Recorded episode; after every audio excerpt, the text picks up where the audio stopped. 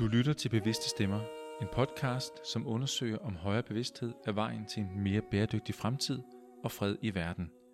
Din vært er konsulent og spirituel mentor, Inger Hjort, som sammen med en række gæster undersøger begrebet den menneskelige bevidsthed og hvilken indflydelse vågen bevidsthed har for vores måde at være i verden på.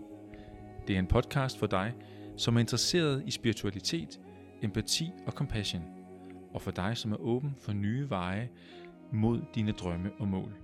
Må den invitere lytteren til at åbne sindet og hjertet. Velkommen til.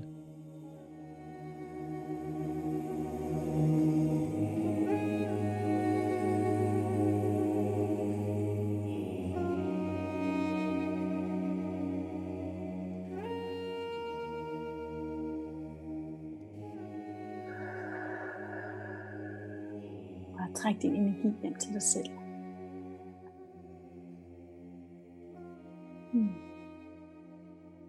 Det samme hos mig. Og mærk det. Jeg har, har sådan en oplevelse af, at, at du formidler for sådan en smuk gylden kerne ind i dig. Så det ligesom må blive den. Den indeholder ordene, den indeholder også alle de ord, du ikke ved, du skal sige. Så det bare flyder. Sådan en uendelig kilde. Kærlighed og visdom.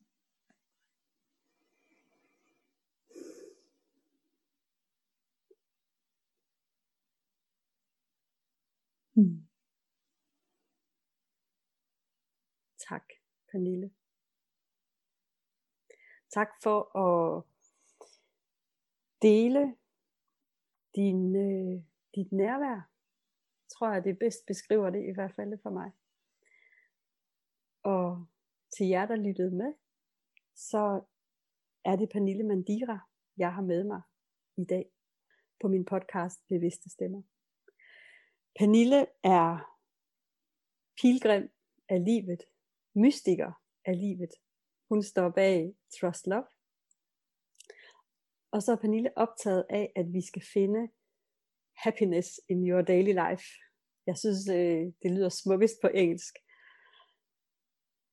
Derudover så har Pernille rejst blandt andet i Tibet og i Frankrig og været arrangør af pilgrimsrejser.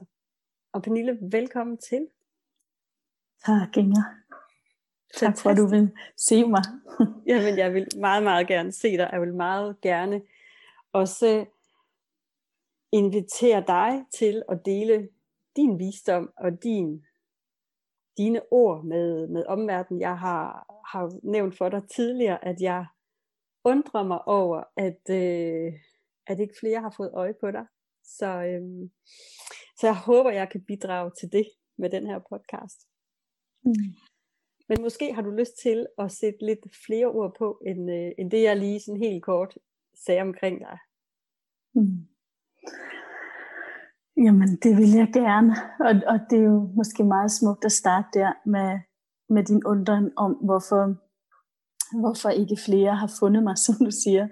Øh, jeg, tror, at, øh, jeg tror, at en af grundene er, at, at jeg oplever, at min, min fornemmeste opgave i det her liv, det er at lade mennesker finde sig selv. Altså at, at vi finder, giver rum for at finde det, vi leder efter, og, og det mennesker, det, det vi alle sammen leder efter, det er dybest set os selv.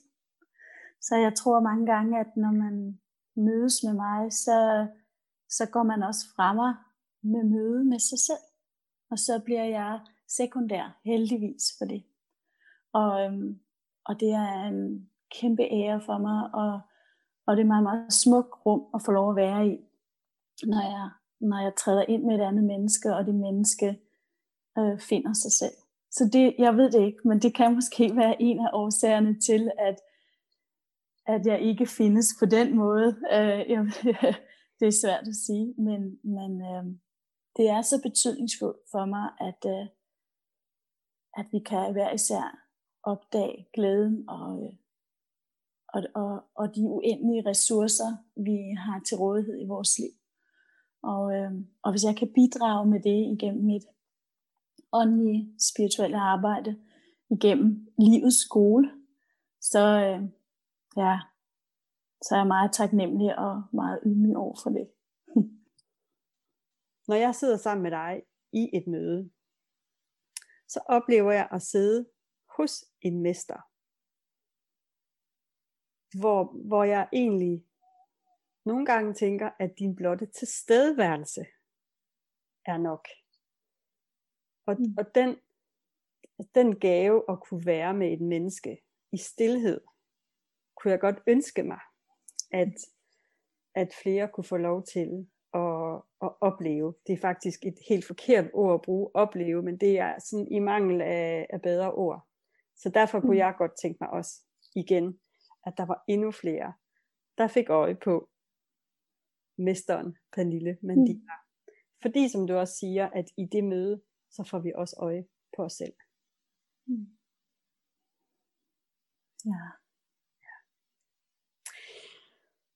Men Pernille, noget af det, som du også siger, øh, når vi har snakket sammen, det er, og noget, som jeg synes er lidt sjov, og som jeg hæftede mig ved en af de første gange, vi mødtes, det er, at du siger, du er bundefødt og kvejeopdraget.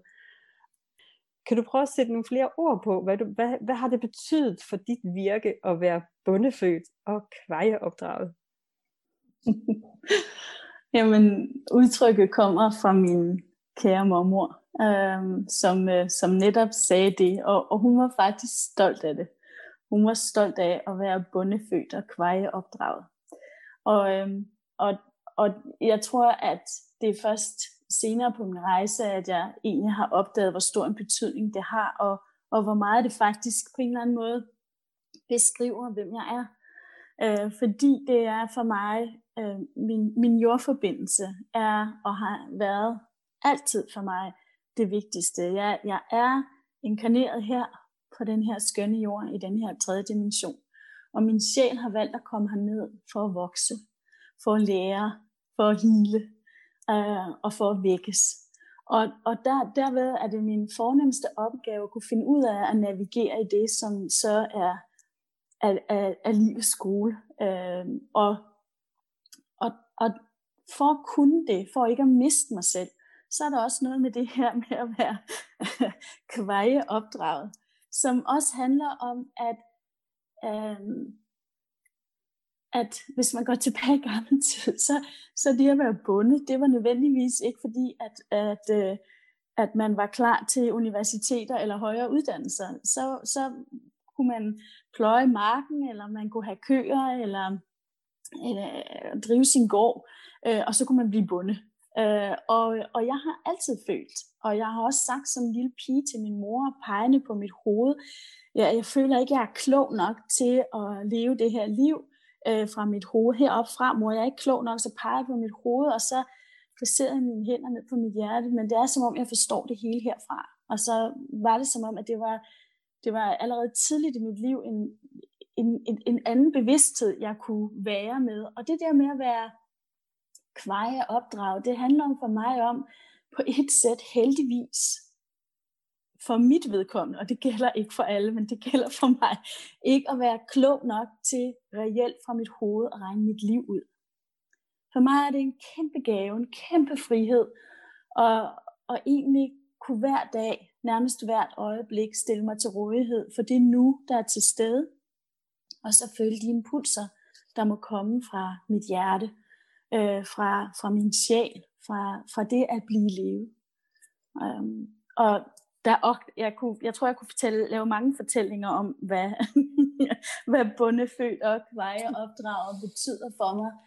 Um, men, men jeg, jeg tror mest af alt, at jeg beholder mine to gode fødder på jorden, mens jeg kan rejse ud i universer og bevidstheder. Og det er uendelig vigtigt for mig.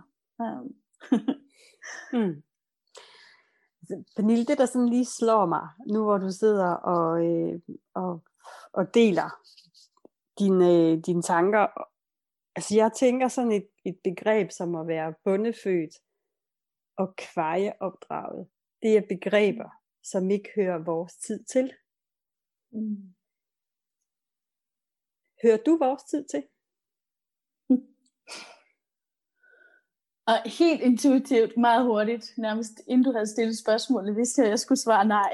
og så alligevel, så ja, altså så, så ved jeg, at, det, at, at jeg ved, jeg kan, jeg ved godt, at jeg kan, tror, jeg kan være svær at forstå. Eller jeg tror, jeg er sådan en, øh, jeg ser mig selv nogle gange, som, som jeg repræsenterer alle fire stjerner, nord, syd, øst og vest. Alle tænkninger, alle religioner. Og, øh, og det, det kommer ned igennem mig, og, og det prøver jeg at formidle. Så det vil sige, der er ikke et, der er ikke én tunge, der er mange tunger. Der er ikke øh, én retning, der er mange retninger i mig. Øh, og om det, øh, det ved jeg ikke. Det, det er et stort spørgsmål, Inger. det, det, jeg tror, det kræver et par meditationer at svare som helt, men det intuitive, det var, det var på et nej, men med et kæmpe ja efterfølgende egentlig. Fordi jeg tror, at vi mennesker, vi har virkelig behov for at ture og vende tilbage til at gå på opdagelse i at være nysgerrige i vores åndelige, sjælelige erindringer. Ikke fordi vi skal stikke af til noget, som ikke er her i vores jordiske liv, men fordi vi skal huske, og så vi kan bringe det ned og berige vores nu, vores jordiske liv med en masse øh, glæde og en masse opdagelser af, hvordan at altså, hvordan er livet er fyldt af kærlighed, og hvordan at der er så meget til os alle sammen, også når livet indimellem er super svært og, og meget besværligt. altså det, som jeg også tænker, nu kan man sige, det er jo et, i virkeligheden et, et provokerende spørgsmål at spørge, om du hører den her tid til.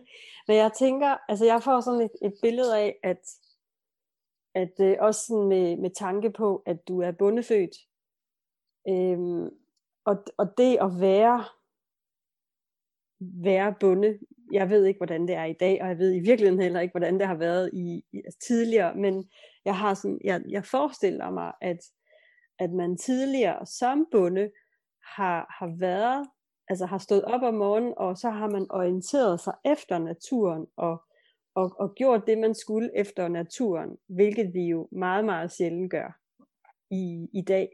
Så, så det, mm. jeg tænker, at Øh, selvfølgelig, selvfølgelig hører du til i dag, og måske hører du særligt til i dag, og har en særlig vigtighed i at, at hjælpe os med at genetablere kontakten til naturen.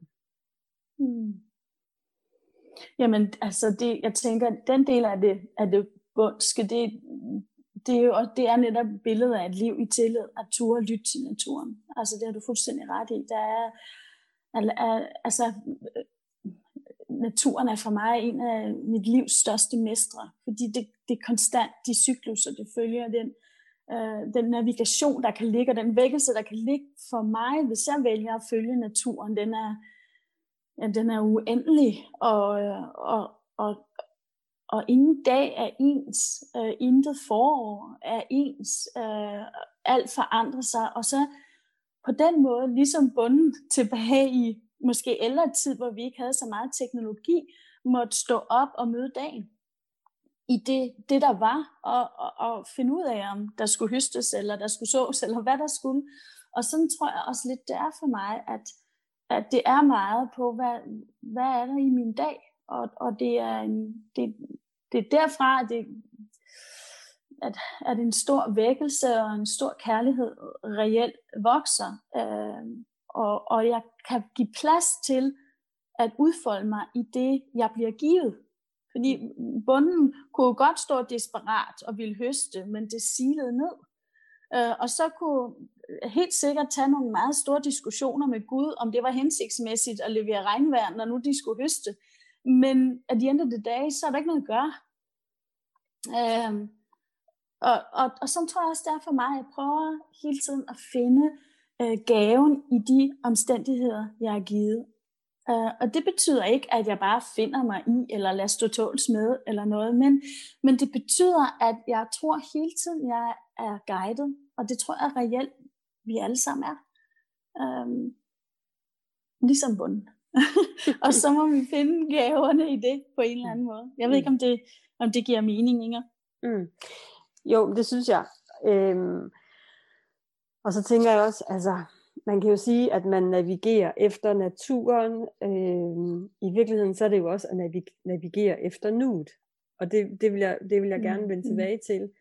Øh, og som, og jeg, jeg genkender meget af det, du siger med, at det er jo ikke fordi, at man så nødvendigvis bare lader stå til, hvis man, hvis man synes, at øh, der er for meget uvær.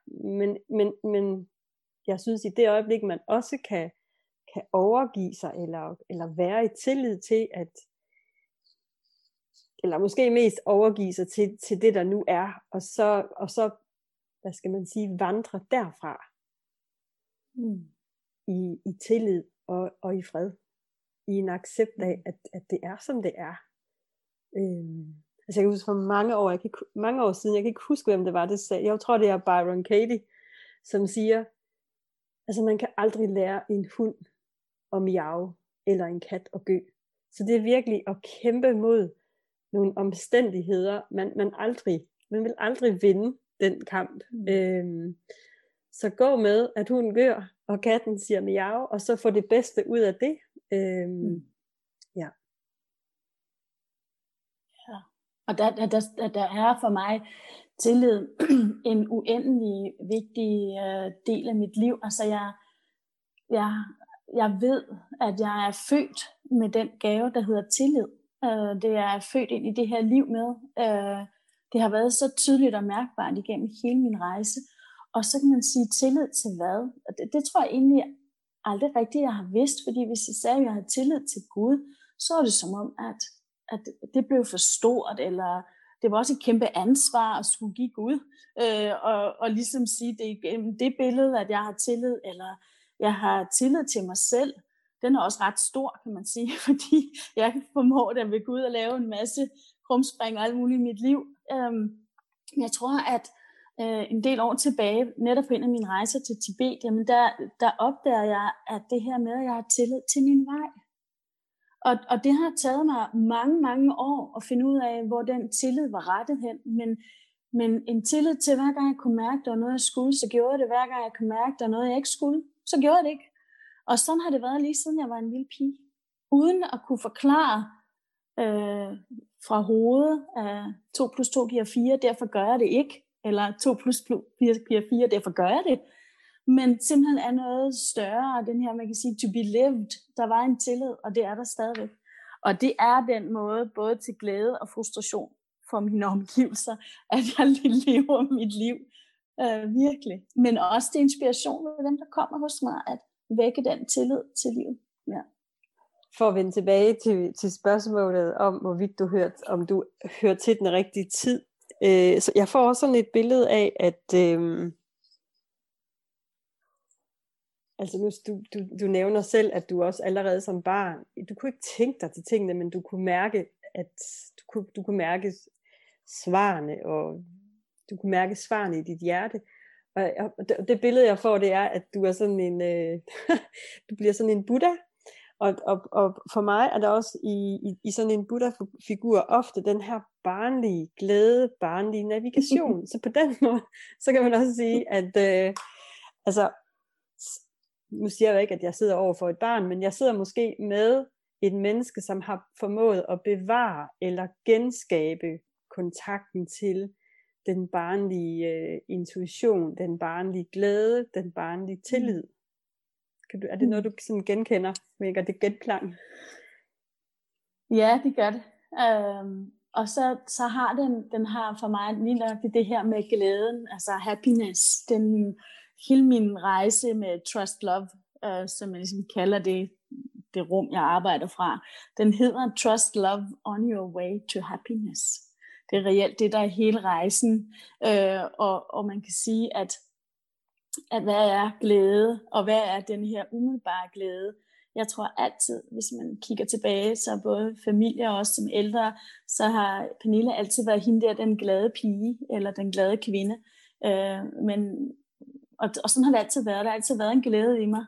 Men den har også skjult sover og smerter, for ikke at vise verden de sover og smerter, som lå inde i mig. Og, øh, og jeg først øh, for, for en del år tilbage, hvor jeg, for, for første gang var i Tibet, der, der, jeg har lyst til at dele, der, der opdager jeg happiness øh, for første gang, at jeg vandrer Koran i, i Lhasa by, og der er så meget, så mange smukke øh, tibetanske mennesker, og de, altså, de, er jo, de er jo de tibetanske folk, som på mange måder er, er, er, er trykket øh, og, og frataget øh, deres den hverdag, de er vokset op i, og det, det de kender, uden vi skal gå mere ind i det. Øh, der er ingen tvivl om, deres smerte. Der er ingen tvivl om, at det er et folk, som på en eller anden måde har skulle genopdage øh, dem selv. Og så, og må jeg sige, på min, på min vandring i Koran, øh, rundt om yoga-templet i, i Lhasa, der, der kommer jeg til at gå ved siden af en, en ældre tibetansk kvinde, og, og I kan måske forestille jer, at, hvordan at altså kroppen er sådan helt krummet sammen, og, og, og huden også som, næsten som læderhud, fordi de er bor, hvor de bor, og, og solen er så stærk. Og vi får, vi får kigget hinanden i øjnene, og, øh, og det rører mig altid, når jeg lige skal dele det sted. Altså, den glæde, jeg så i hendes øjne, med alt det, hun gik med i hendes ydre omstændigheder, den skinnede simpelthen igennem helt dybt inden for sjælen og ramte mig. Og det var, altså man kan sige, jeg tror vi har mange små awakenings i livet, og kan have mange små awakenings on this awakening journey. Um, og der er ingen tvivl om, at opdagelsen af happiness, den vækkedes i mig i det øjeblik. Og vi kunne ikke sige noget til hinanden. Vi kunne gå ved siden af hinanden. Og jeg, jeg kunne sige Tassidale, som er det tibetanske namaste. Altså, og det synes hun var så sjovt, at jeg kunne sige det. Øh, og så gik vi, vandrede vi øh, ret langt stykke sammen af Koran, og, og havde øjenkontakt, og, og kunne sige Tassidele, og hun sagde også Tassidele.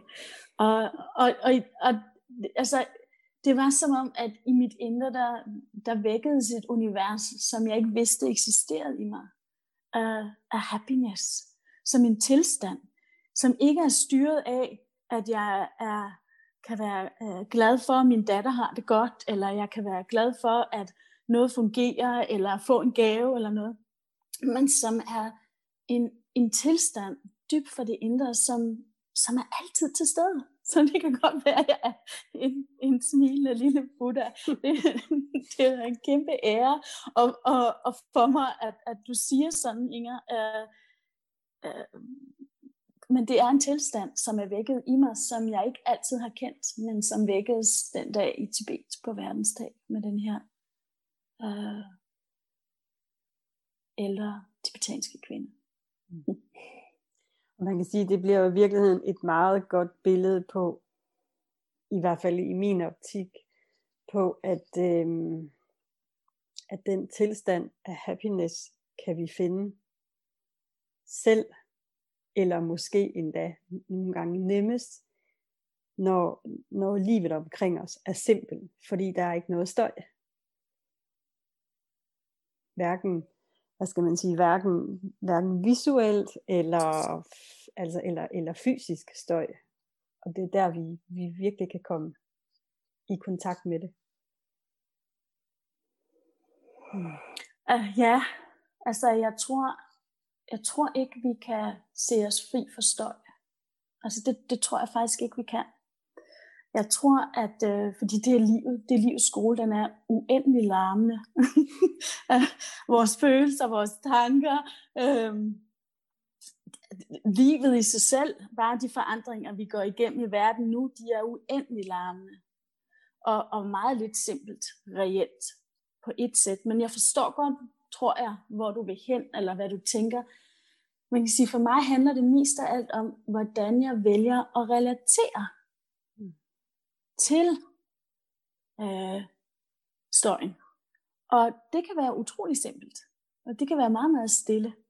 Øh, altså jeg tror, det er, det, det er, jeg ved, det er, det er en del år siden, jeg lagde sværet ned og opgav kampen om at, at få støjen til at sænke sig med mine ydre handlinger. Øh, og opdagede, at det handlede om, hvordan jeg bevidst relaterede til dem inden for mit indre. Um, og der kan komme, og i det øjeblik med den tibetanske kvinde, der var fuldstændig stille, selvom det for dem, der har øh, været i læser og gået koren, så vil man vide, der er klokker, der ringer, der er mennesker, der er alarm, der er, altså, der er så mange stemmer og så meget leben.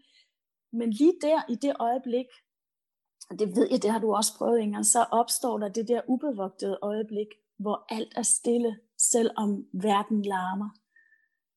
Mm. Fordi det, det kommer lige det møde, så jeg tror reelt, vi har rigtig meget brug for hinanden til at opdage de her ubevogtede øjeblik, hvor alt er stille, og vi kan vækkes en smule mere. Og det bliver simpelt, hvis vi tør. Pernille, jeg får, jeg får lyst til at øh, snakke stillhed med dig. Jeg får lyst til at, at gå lidt mere i dybden med begrebet mm. stillhed. Mm. Hvad, hvad er stillhed for dig?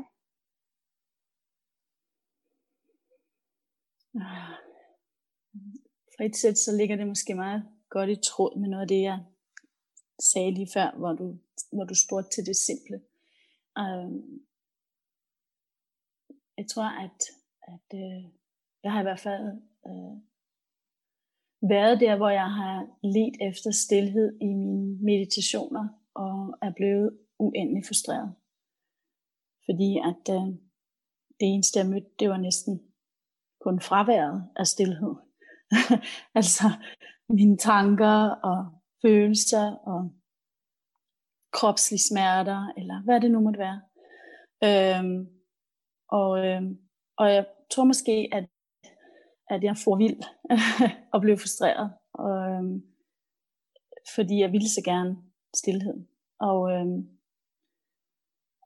og så sådan som jeg er sat sammen, så, øh, så må jeg gå dybere i min meditation, og så må jeg gå dybere i, min, i, min, i mit arbejde med, med sjæl og bevidsthed. Og, og der begyndte jeg at opdage, at igen lidt ligesom før øh, med det simple, som du nævnte, der, der handlede det rigtig meget om, stillhed handlede om, hvordan jeg vælger at relatere til det, der er. Hvordan jeg vælger at relatere til mine tanker eller mine følelser, eller til livet, det larme liv, hvis man kan sige det sådan. Øhm, og jo mere jeg øhm, vælger ikke at bekæmpe det, der er, men at være med det, der er, og forholde mig til det som en form for et vidne, måske mest af alt. Og mere stille kan det faktisk være inde i mig. Det går ligesom fra, at, øh, at det er en rejse. Altså det, det, det, det sker ikke på, det skal jeg ikke gøre mig klog på, men det tror jeg ikke, det sker på første dagen, man sætter sig og mediterer. Men det er lidt ligesom at starte med at have fjernsynet stående helt op i hovedet, øh, og larme med dagens nyheder, eller hvad det er. Og så tak med, at man sætter sig og mediterer, eller går i skoven og vælger at fokus på, på, på noget indre, øh, på, på stillheden. Øh, så er det som om, at fjernsynet begynder at rykke længere og længere væk. Og det, der egentlig sker, det er, at du begynder på en eller anden måde at, at, øh, at relatere anderledes til verdens larm, hvis vi kan sige det sådan. Til tankerne, til følelserne, til alt det, der foregår. Og på den måde, så kan der være helt stille i det mest larmende øjeblik. Øh, og så, så man sige, at det, det, jeg har i min vandring videre også fundet ud af, det er, at jeg tror, at måske en af, af de største udfordringer i forhold til at finde stillhed, det er faktisk vores begær. Vi begærer. Ja, vores begær, vores, vores længsel efter noget, altså øh, vores den her følelse af, at, at, at ville have noget, eller nu vil jeg have, eller nu begær, nu længes jeg efter. Altså, livets begær er måske den største øh, udfordring i forhold til at finde stillhed. For jeg tror, at man kan relatere til at sidde og meditere, eller gå en tur i skoven, og så lige pludselig, så, så får man lyst til øh, en kop kaffe, eller så får man lyst til, at man tænker, man skal lige ringe en eller anden op, eller man skal lige sende en sms. Altså det her begær, den her ukontrollerbare indre styring, som vi indimellem, når, når det sådan bliver meget sofistikeret, også kan komme til at blande sammen med vores intuition. Jamen det var en intuitiv besked om, og, og det kan det også være nogle gange, men det var en intuitiv besked om, at nu skulle jeg vende om, for jeg skulle have min kaffe, eller nu skulle jeg ringe det her menneske. Uanset hvad det var, så det her med at kunne behovsudskyde begær, at kunne bevidne, at man har fået den her impuls til at gøre noget, og ikke handle på den. Jo mere tør det, jo mere stille bliver der.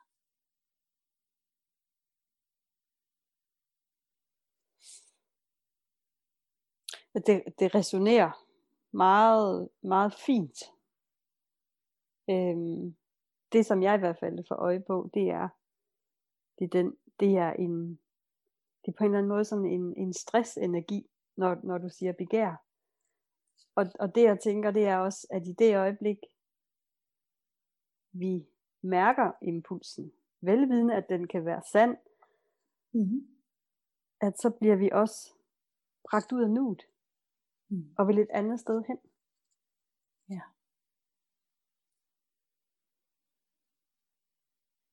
Mm. Og det kan vi jo godt gøre, hvis vi så igen, og nu bliver det måske sådan, på et sæt bliver det tek- teknisk, men for mig bliver det endnu mere enkelt. Vi kan jo godt følge det, hvis vi bare stadigvæk bevidner, at det er det, vi gør. At vi tager en bevidst beslutning om at vende om og gå efter den kop kaffe.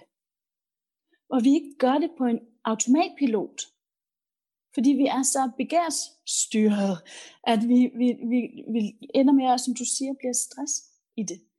Men at vi, vi er helt bevidste om, at det er det, vi gør, så, så er der ikke nogen stress. Fordi så er der bevidste handlinger, taget fra et sted af, så kunne man så måske sige, et sted af stillhed. Natural born peace within. your Buddha nature.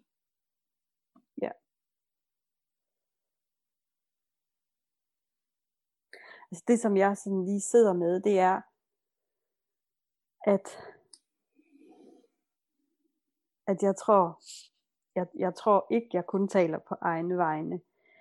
At, at det der nogle gange får mig til at, at gribe mobilen, eller synes, jeg skal have en kop kaffe, eller et stykke chokolade, eller hvad det nu måtte være, mm. det er, at, at vi er i et samfund, hvor vi hvor vi er blevet vant til at blive fodret, fodret med støj, kunne man sige. Når jeg kigger på min søn, så kan jeg jo med sorg i at har han, har han 5-10 sekunder, hvor der ikke sker noget, så griber han også sin mobiltelefon, eller tænder for et, en tv-kanal.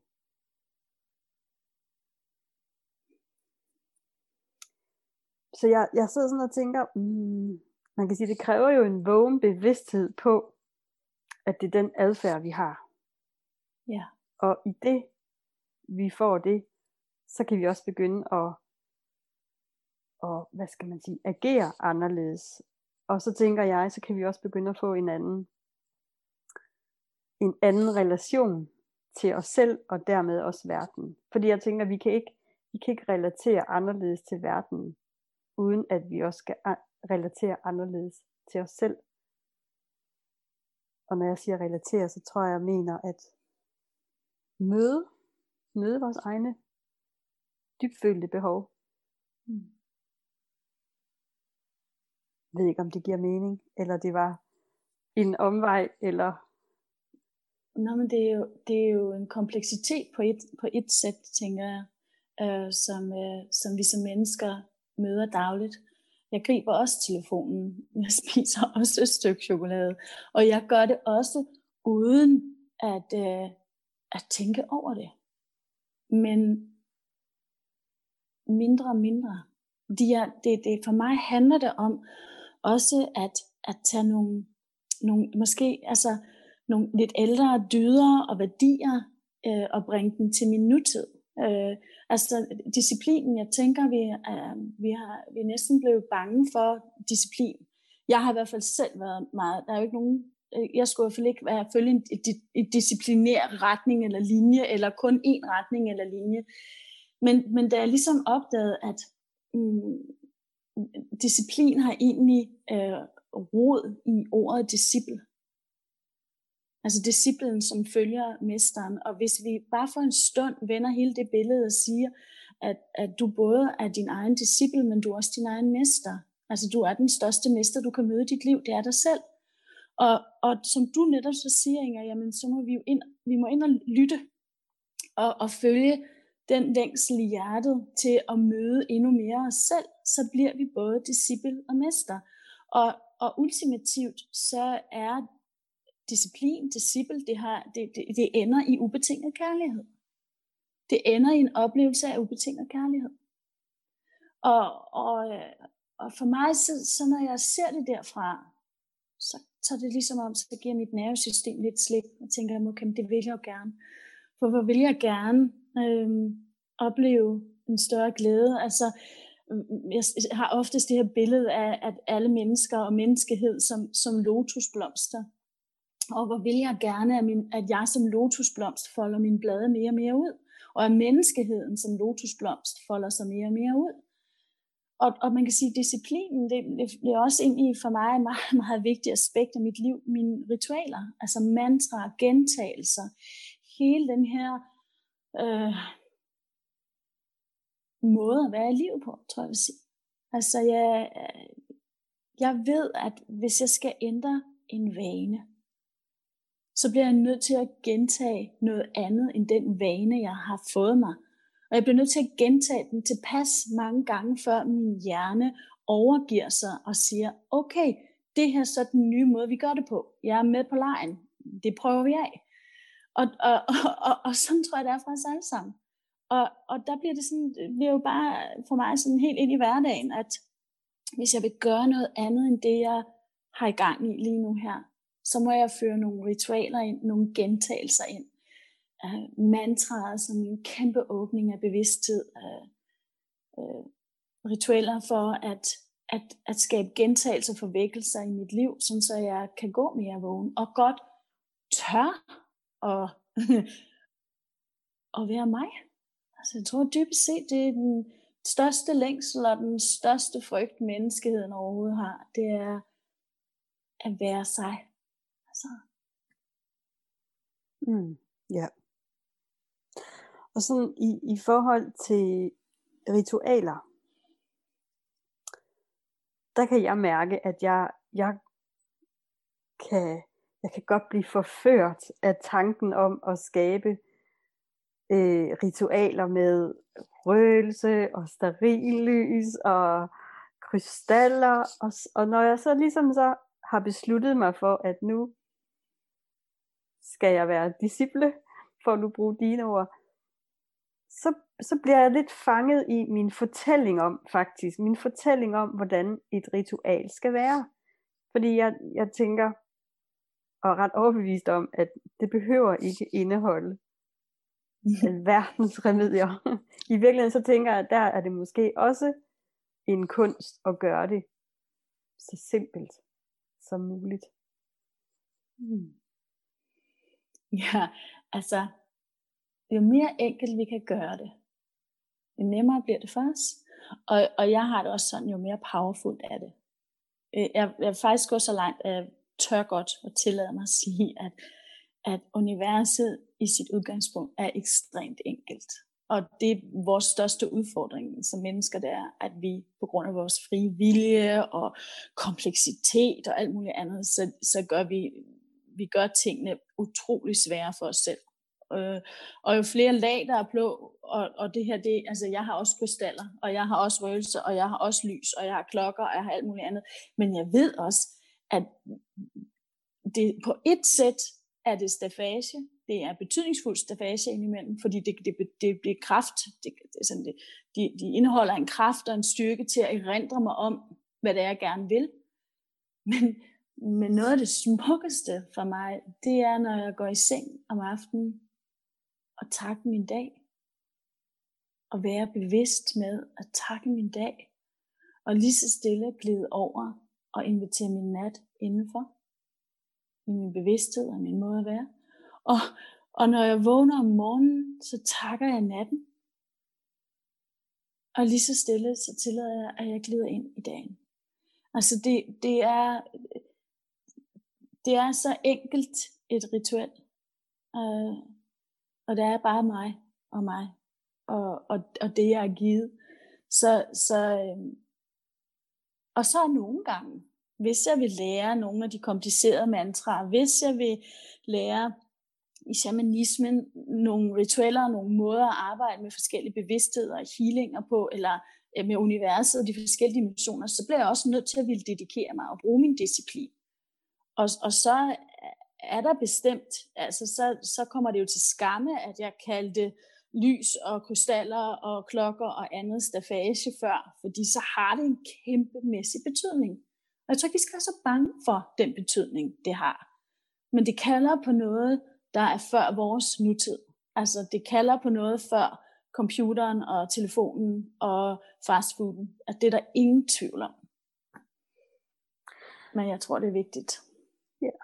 Og så, så, så tænker jeg også, at, og det er i virkeligheden uanset, hvad vi beskæftiger os med, at det er, at det er sundt at, at prøve at undersøge, hvad det er for nogle fortællinger, hvad det er for nogle forestillinger, vi har om, hvordan forskellige ting skal gøres. Mm. Jeg, havde, jeg havde en samtale med, øh, med en her for et par uger siden, hvor han sagde, at han havde været på stillhedsretreat, og havde en idé om, hvordan man sad og skulle meditere. Og jeg, nu kan jeg ikke huske, om han kæmpede i fem eller ti dage, indtil han ligesom sagde, men det er jo bare en fortælling. Mm. Og i virkeligheden så tror jeg, for at være at blive i den samtale her, at han havde siddet med rigtig meget støj øh, mm. i anførselstegn, fordi han havde en fortælling om, hvordan han skulle sidde og meditere. Da han ja. slap fortællingen, forsvandt så forsvandt den her indre støj også. Og han kunne være med det, han skulle. Ja. Hmm. That's it. Det er en meget, meget smuk måde, Inger, at sige lige nøjagtigt. Alt det, jeg har prøvet at sætte ord på i en meget, meget smuk, fin fortælling fra virkeligheden. Det handler om, hvordan vi relaterer til os selv og det, der er omkring os. Ja. Og Pernille, jeg, jeg får lyst til, og nu hvor du sådan fortæller, at når du, øh, når du går i seng, så siger du tak for dagen, og når du vågner, så siger du tak for natten, og træder på den måde ind i, i dagen. Noget af det, vi har snakket om, inden vi tændte mikrofonen, det var det her med, at for mange mennesker, så er livet meget linært. Vi bliver født, og så dør mm. vi på et tidspunkt, og imellem de to begivenheder, der ligger der, der er der et mellemrum. Jeg tror jo på, at, øh, at livet det er cyklisk, så vi hele tiden bliver født, og vi hele tiden dør. Og på den måde, så kan man sige, natten dør, og dagen bliver født, og dagen dør, og natten bliver født. Og det, der jo er interessant, det er mellemrummet. Mm-hmm. Det er nuet. Kan, jeg ved, at det har du jo en masse, det har du jo en, en, en mening om, skulle jeg til at sige, en holdning til, en, en visdom omkring. Vil du prøve at dele, hvad det er, du tænker om mellemrummet? Ja. ja. Og jeg, det, jeg kan mærke, at det byder mig først at prøve at tale, at de fleste mennesker, hvis man sådan lytter til sig selv, så siger man, de fleste mennesker, de siger, og jeg, inklusiv har jeg selv sagt det i mange år, øh, livet og døden. Altså, der er livet, og så kommer døden. Og, øh, og på en eller anden måde, så når vi, når vi gør det, jeg kan simpelthen mærke, det spænder i mit bryst, når jeg siger det. Fordi så får jeg, en, jeg får sådan et pres ind i mig omkring, at konsekvensen af det, der følger efter liv, det er død. Um, og og det, det på et eller andet sæt, det, det, det efterlader ikke noget mellemrum. det er ligesom bare, handling konsekvens på en eller anden måde. Øh, hvor at, at, at det som det egentlig er, det er, det er fødsel og død.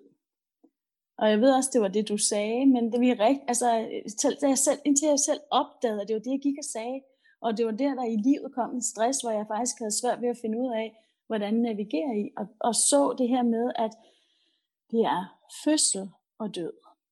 Og imellem de to uundgåelige størrelser, som, som på et sæt er en del af en uendelighed. aldrig født og aldrig, øh, og aldrig, never born, never, never died, ligesom Osho han øh, sagde. Jamen, så ligger imellem de punkter, der ligger, der ligger livet. Og i det øjeblik for mig, når jeg perspektiverer det på den måde, så kommer der sådan en frihed. Så det vil sige, hvis jeg virkelig skulle sætte det på en spids, så er der ingen konse- direkte konsekvens af livet. Livet er der som en åbning og en mulighed. Men det er pakket ind i sådan en vugge, af, at vi kan kalde det, det ligger i sådan en, en smukt, en smuk krybe, eller et, et, et smuk rum, en smuk lotusblomst, vi er holdt i, som er, er, er, er rammet ind af fødsel og død.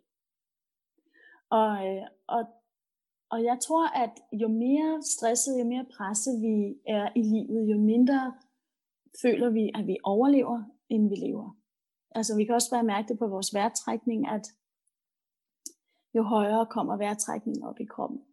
Og jeg plejer at sige, at øh, livet det er det lille sted, der bor imellem ind- og udånding. Altså der, der er sådan et lille sted imellem ind- og, øh, og udånding. Imellem fødsel og død. Øhm, og det er livet.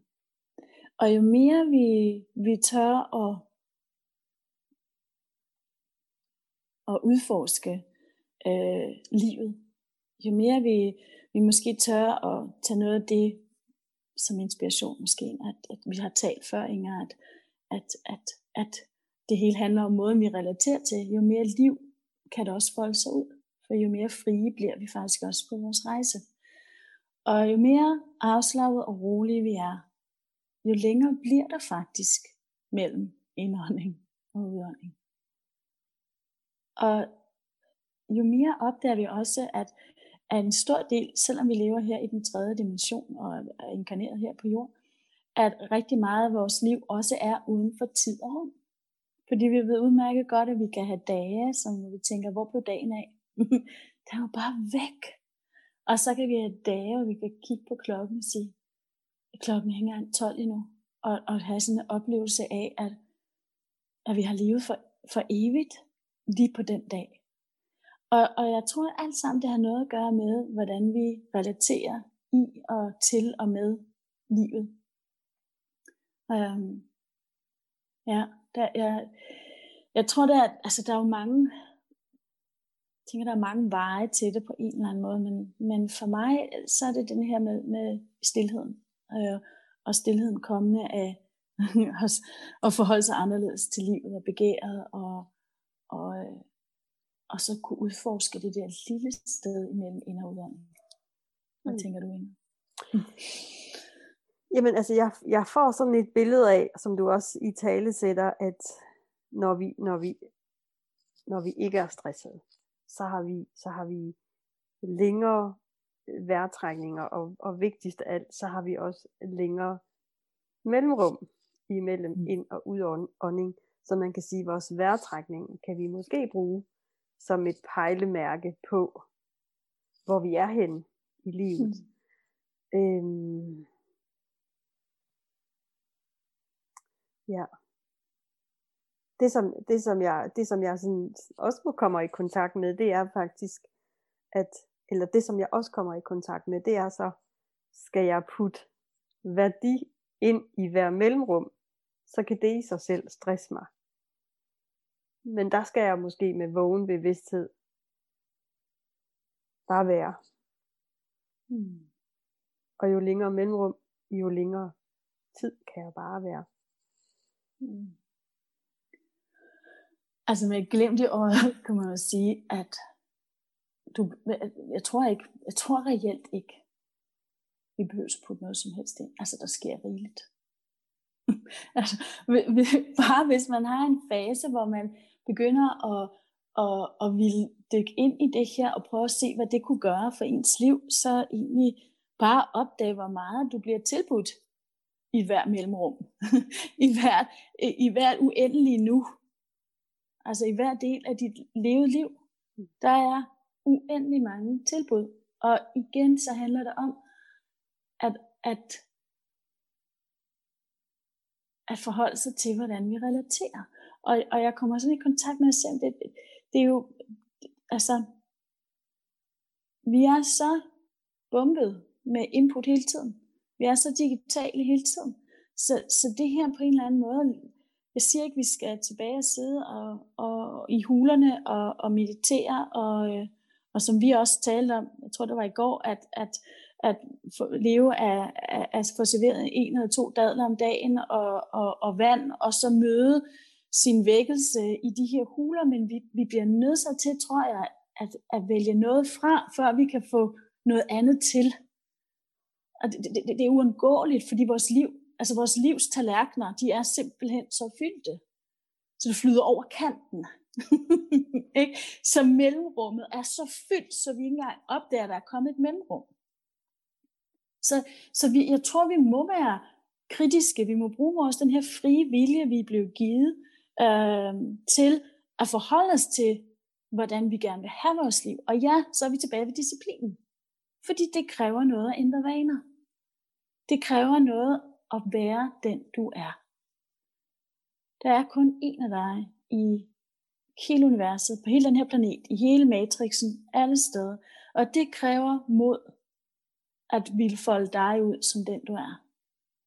Øhm, men vi har brug for, at du gør det. Øh, vi har brug for, at jeg gør det, du gør det, vi alle sammen gør det. Fordi det er det, vi vokser af. Øh, så det er også et, en, en, i hvert fald tage nogle valg om, hvordan vi vil være til stede med medfølelse. Altså deep compassion to oneself. Øh, uh, an understanding. Og, altså hele den her vækkelse ind i, hvordan være i og med kærlighed over for sig selv. Og vide, at hver øjeblik, det er ligesom det skal være. Og hvis, hvis jeg sådan skal sætte det ind i, i, øh, i den her tanke om, at vi bliver født, og der er mellemrum, mm-hmm. og vi dør, eller rejser videre, øhm, så er, så kan man sige, hvis, på, på en måde, så kan man sige, vejrtrækning er også, altså indånding, det er fødsel, og udånding, det er død. Så, så jo mere jeg får, altså jeg får lyst, jeg får, der kommer sådan forskellige ting til, mm. mig. Jeg tænker, jo mere ro vi ligger ind i mellemrummet, eller vi, vi giver plads til, jo mere ro vil der også være i livet. Øh, ja, nej, jeg tror, jeg, det, jeg tænker, det, det må være det, det handler om, at vi i virkeligheden mellem hver eneste indånding og udånding, altså i mellemrummet, så vidt muligt har øje for, at der skal være fred. Fordi så er der fred. Ja. Ja. Øh, ja, i hvert fald have øje for, at vi må tage til at starte med et bevidst valg.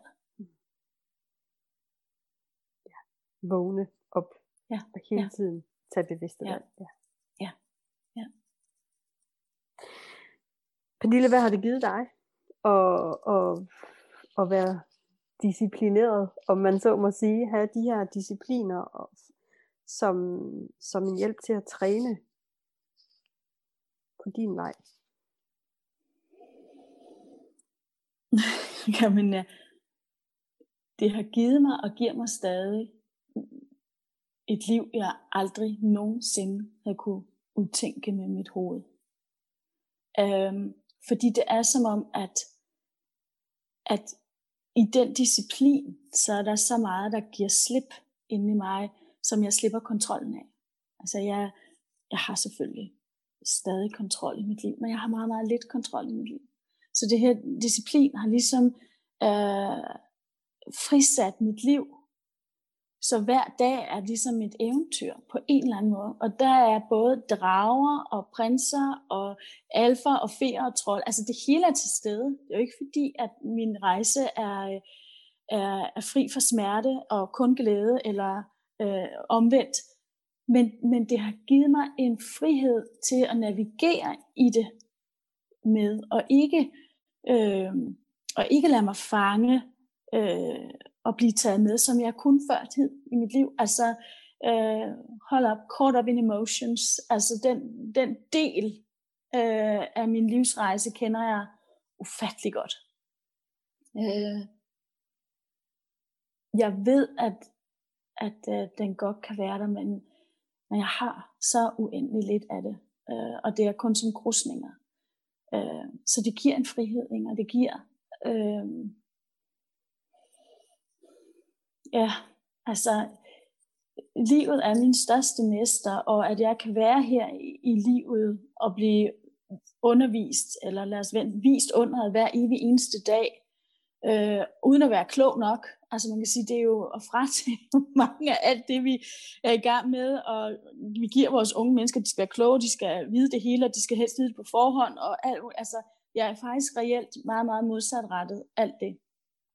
Og, øh, og, og også endt med at, at bo nu herude på, på, en, på en mark, helt bogstaveligt talt, sammen med min datter, hvor at, øh, at jeg lige så stille prøver, øh, har impulser og følelser af, at jeg skal udfolde noget her, af det jeg selv gør øh, over tid. Og, og, og er stillheden her, altså jeg vælger også bevidst at sætte mig i en stillhed her, så det er det, der primært spejler mig på min rejse, for jeg ved, at jeg har brug for, for det. Så det er et bevidst prioriteret valg også. Øh, så det giver, jamen, det giver mig liv. Øh, det lyder sådan helt floskelagtigt, kan jeg godt høre, når jeg siger det, men det, det gør det. altså, mm. det, det, det gør det. Ja, og hvis jeg, sådan, hvis jeg, hvis jeg skal supplere fra mit eget liv, mm. så tænker jeg, jeg, for det første så tænker jeg, at det at tro, vi har kontrol, det er jo en floskel af format. Og jeg, jeg har været kæmpe kontrolfreak, og jeg har det jo selvfølgelig også stadigvæk i mig. Øh, men, men i det øjeblik, jeg også vågner op, og, og sådan, jeg kan ikke ændre på, på det, der er omkring mig, så må jeg, så må jeg navigere herfra, og, og så mm. med en, en tillid til, ja, at jeg er støttet. Altså det, jeg kan også mærke, jeg kan godt genkende, at det, jeg, jeg, vil, jeg vil nok mere sige, at hvor du siger, at det giver liv, at for mig så, det, der, er bare, der er bare ro. Altså der er sådan en indre ro, og, og, og altså, jeg kan sagtens blive slået af kurs. Det er slet ikke det, det, er ikke det, jeg siger. Men, men jeg kan også hurtigt vågne op i det, og så sige, pff, træk vejret, centrer dig, øh, ja, og så gå vejen fra det, der nu er. Det er altså, det, er præcis, og det er det, det handler om. Altså for mig handler det, med mindre at, at, øh, at det, og det kan jeg jo ikke vide noget om, fordi der, der er jeg bestemt ikke øh, uh, selv, men medmindre vi sidder som en, en oplyst mester, hvor, hvor, hvor, hvor vi har sluppet øh, slørene og er vidnet potentielt så meget som muligt hele tiden, jeg tænker, at det smukkeste, vi kan gøre, det er at sige ja til alt, vi er. Både vores øh, begær, og, og vores kærlighed, og vores lys, og vores mørke, øh, og, og vores afhængigheder, øh, og vores balancer. Altså hele pakken. Og møde os selv med ubetinget kærlighed. Og, og, så, og så leve derfra. Fordi det er der, der sker en kæmpe healing. Og så er der både ro og liv og tillid og nærvær, og, altså, fordi så er det jo til stede alt sammen, hele tiden. Men så snart vi bliver, øh, vi bliver optaget, eller taget op af noget, en, en speciel situation i livet, en relation, der er svær eller hård, altså, så til sidst så kan det, er det det eneste, vi kan næsten ikke trække vejret, fordi det er det eneste, vi kan beskæftige os med, det er det her, der ikke, eller penge, vi mangler penge, øh, åh, hvordan skal vi ikke, øh, nu har jeg mistet mit arbejde, uh, Um, og i de øjeblikke, der er det vigtigt at have, for mig har haft disciplinen. Fordi så ved jeg, hvilke værktøjer jeg har i min værktøjskasse til at forholde mig til, når mit nervesystem genererer de typer af frygt. Uh, så kan jeg være med det. Og, og det er, det er, det er en, det er en kæmpe gave. Ja. Pernille, tiden den, øh, den løber. Vi vidste, at vi kunne komme til at snakke rigtig, rigtig meget. Øh, ja. Men jeg har, jeg har også lyst til, at vi lige kommer om, omkring dit Trust Love univers. Jeg har mm. endnu ikke haft fornøjelsen af at øh, besøge dig sådan i dine øh, fysiske rammer. Mm. Det som, øh, det som jeg ser, når jeg sådan kigger på, på de digitale rammer, det er, at øh, du har skabt et meget, meget smukt univers. Og øh, mm. ind i det, mm. der har du jo lige åbnet et helt nyt tempel. Ja. Gathering Love templet. Ja. Kan du prøve at fortælle lidt om, hvad øh, tankerne er bag at åbne for det her tempel? Ja, altså hele, hele bevægelsen måske startede meget længere tilbage, men fysisk tog den sin form i marts måned i år, øh, i forbindelse med, at, øh, at verden lukkede ned. Og, øh, og fra øh, det, man kunne kalde bestyrelsen, den åndelige bestyrelse i min virksomhed, kom der helt klart budskab om at to gather love. Um, please gather love and remember people that they are uh, from love. Uh, og at livet i er, er en vækkelsesrejse fra det også. Og, øhm, og det, det blev helt fysisk sat i værk med øh, på Zoom øh, nogle øh, gatherings øh, hver morgen kl. 9, øh, hvor at Øh, at inspirationen øh, kom til at flyde. Og det har det gjort lige siden. Øh, lige nu kun hver øh, hverdagsmorgen. Øh, men men øh, øh, det er, jeg tror det er en samling. Gathering Love Templet er en samling, og dermed også et tilbud. Øh, samlingen er skabt i og af øh, min egen rejse som pilgrim af livet og, øh, og er fyldt med inspirationer og kanaliseringer, øh, healinger, meditationer. Øh, i, altså jeg er selv dybt forundret over, hvordan der hver evig eneste morgen kan opstå ny inspiration øh, til de mennesker, som sidder og er med fysisk live hver evig eneste morgen. Men, men, men universet er uendeligt, og, og jeg har den gave at kunne få lov at sætte stikket i, og så formidle fra forskellige steder, og, øh, og det er det, jeg gør. Øh, så, så templet er lavet, som, og er nu blevet fysisk, hvor man kan komme ind, og simpelthen alle de her morgener er blevet optaget. Så fysisk, så ligger der, og jeg ved ikke, om vi har 1.500-170 optagelser af, af en halv times øh, varighed, øh, med inspiration fra alt fra stillhed og øh, livet og øh, smerterne og glæderne og shamanismen, og så man simpelthen kan, ja, kan lytte ind i. Og jeg kan, for det er faktisk meget fundet at sidde og tale om det nu, Inger, fordi jeg kan faktisk mærke, at det er faktisk svært for mig at oversætte, hvad det egentlig er. Øhm, og samtidig så er det simpelthen så betydningsfuldt for mig, at det eksisterer. Det er sådan et forunderligt rum. Fordi det er som om at skulle definere øh, noget som sandhed. Og, og det bryder mig egentlig ikke særlig meget om. Så derfor er det vigtigt for mig, at det er inspiration. Fordi at sandheden kan kun opstå i det enkelte menneske. Så, så alle de her optagelser er inspiration til livet, hvor vi kan lytte og være med, og så finde sandhed i os selv, vækkelse i os selv og healing. Um, ja. Altså jeg vil, jeg, vil, øh, jeg vil gerne supplere og sige, at når jeg kigger på det udefra, så er det for mig at se et tempel, man kan træde ind i, med mulighed for at sidde i stillhed sammen med mesteren. Og øh, jeg forestiller mig, at øh, jeg kan se på dig, at det er svært at, øh, at få, den, få den titel. Det er mig, der giver dig den. Øh, men men det, er, det, er, det er i hvert fald sådan, jeg ser det, at, at det her online tempel, der er skabt, det er, som du selv siger her, midt i december, der ligger der omkring 150 lydfiler, og der bliver ved med at komme nye. At det er simpelthen en mulighed for træde ind i et tempel og sidde i stillhed og lytte på mesteren, som formidler healing, kanalisering, visdom. Og og det her tempel, det er jo ikke for alle. Jeg, jeg, Mhm. altså sådan, når vi, når vi med, sådan med tanke på den samtale, vi har haft her, så får jeg jo lyst til at sige, at det er til disciple, velvidende, at, øh, at det kan jo det kan jo få nogen til at, at tænke, det er ikke, det er ikke for mig. Men, jeg, men, men for mig at se, så, så ligger der en, i hvert fald en invitation til en, en, dedika, en dedikation. Mm. Invitation til dedikation, øh, som jeg tænker, at man,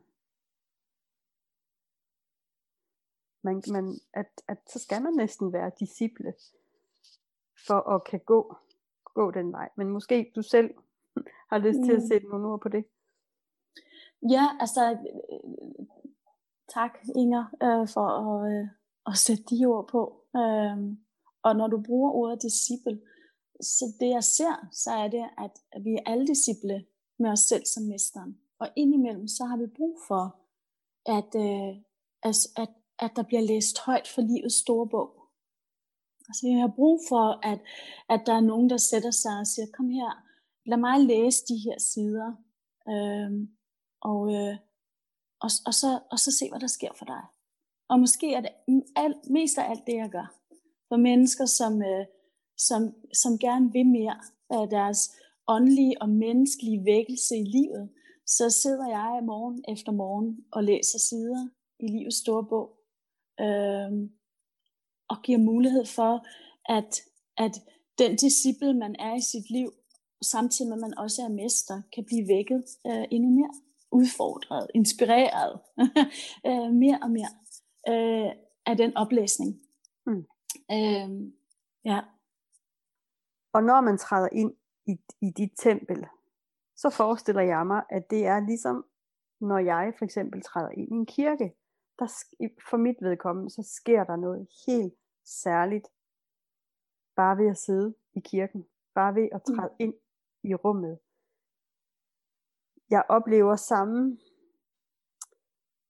øh, jeg oplever det samme, når jeg sidder med, med andre mestre, som formidler et budskab.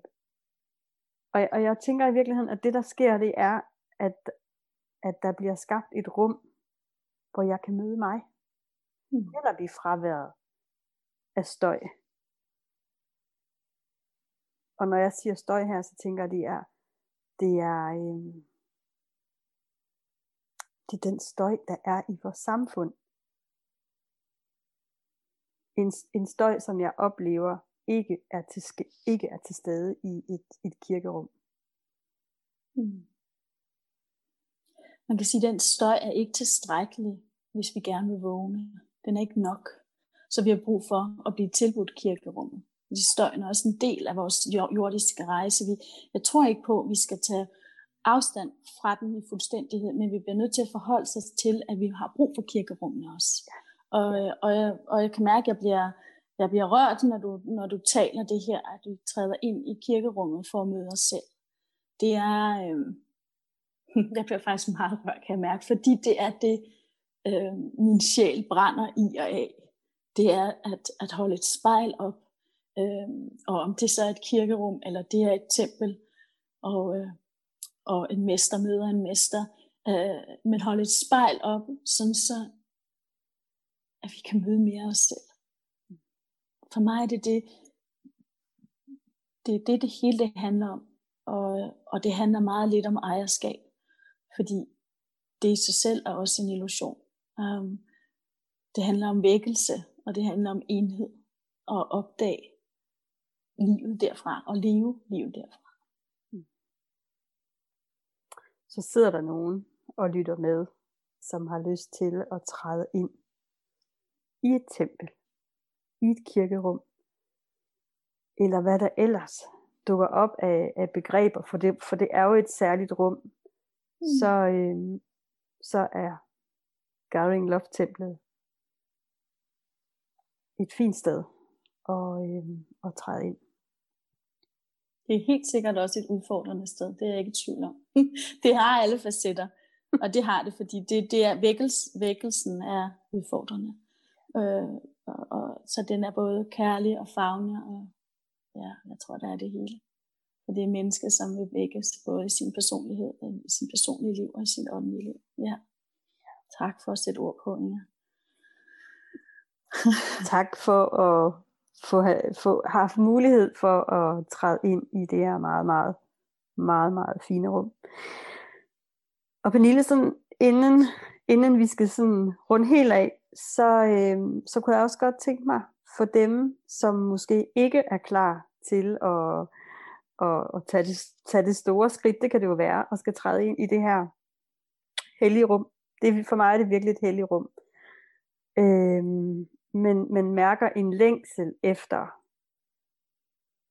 den her indre stillhed, indre happiness in your daily life. Mm. Øh, både du og, du og jeg ved, og det ved dem, som lytter med, formentlig også, at det her, der er jo ikke nogen, der er jo ikke nogen hurtig vej. Det er ikke noget quick fix. Mm. Øh, og når det så er sagt, så, så tænker jeg jo, at der er jo altid små skridt, vi kan tage. Så hvis du skulle pege på bitte små skridt, man kan tage på den her rejse, hvad kunne det så være? Udover at øh, entrere dit tempel. Hmm. Jeg tror, man skal starte et, et meget vigtigt sted med sådan en, en lille, et lille vip i bevidstheds, i den måde, man tænker på livet på. Det er, at, at øh, alt man skal bruge er til stede hele tiden. Så det vil sige, at det er til stede inde i det enkelte menneske. Så, så det er ikke noget, vi skal ud og opfinde. Hvis der er noget, vi skal, så skal vi ud og finde nogle spejle til at opdage det inde i os selv, og vække det, og, og genkende det, to remember it. Og, øh, og for mig er medfølelse og taknemmelighed, altså som jeg sagde tidligere, at, at jeg takker min dag, og jeg på den anden side af natten, og så takker min nat, øh, små ritualer til vækkelse.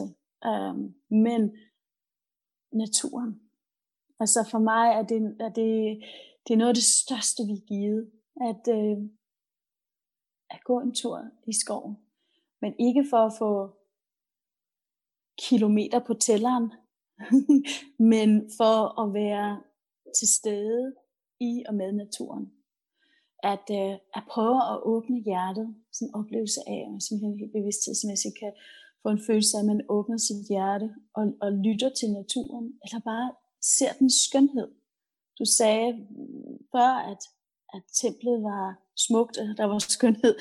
Og, og for mig er skønhed en vigtig parameter for vækkelse, og det tilbyder naturen også hele tiden. Så det der med at omgive sig af skønhed, er også med til at vække os til at vores sanser øh, kommer mere og mere til live og turde lytte mere og mere til vores intuition, til vores sjæl og den stemme, som, som på den måde taler for vores indre hele tiden. Så, så gå en tur i skoven med åbent hjerte, og ikke hovedet ned i stien, men hovedet op og ud, øh, og dermed også hjertet op og ud. Bare det i sig selv er en kæmpe berigelse. Øh, og så lad telefonen blive derhjemme.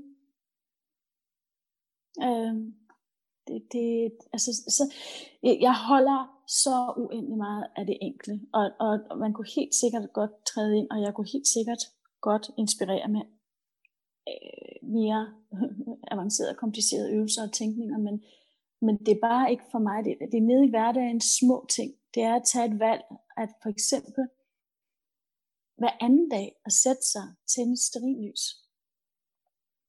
og sidde og kigge ind i flammen. Flammens bevidsthed og den gasblå farve, der er inde i flammen, er en kæmpe healer. Og måske få en oplevelse af, at den blå farve kan trække ind i hele ens energisystem og hele ens krop for healing og balancering. Det er en meget enkel lille øvelse, den kræver ikke andet dit valg og din dedikation eller disciplin om at ville tænde lyset og sætte dig og måske sige til familien, jeg sidder lige for mig selv, og jeg har stillet mit ord til 20 minutter, og det ringer, og jeg kommer ud, når der er gået 20 minutter. Altså helt små, enkle, meget, meget smukke ting, som er med til at vække vores bevidsthed og vores kontakt til den, den åndelighed, øh, til ånden, øh, som, øh, som vi har med os. Tak. Og man kan sige, nu er vi midt i december, øh, Ja. så nu er der jo heldigvis masser af stearinlys.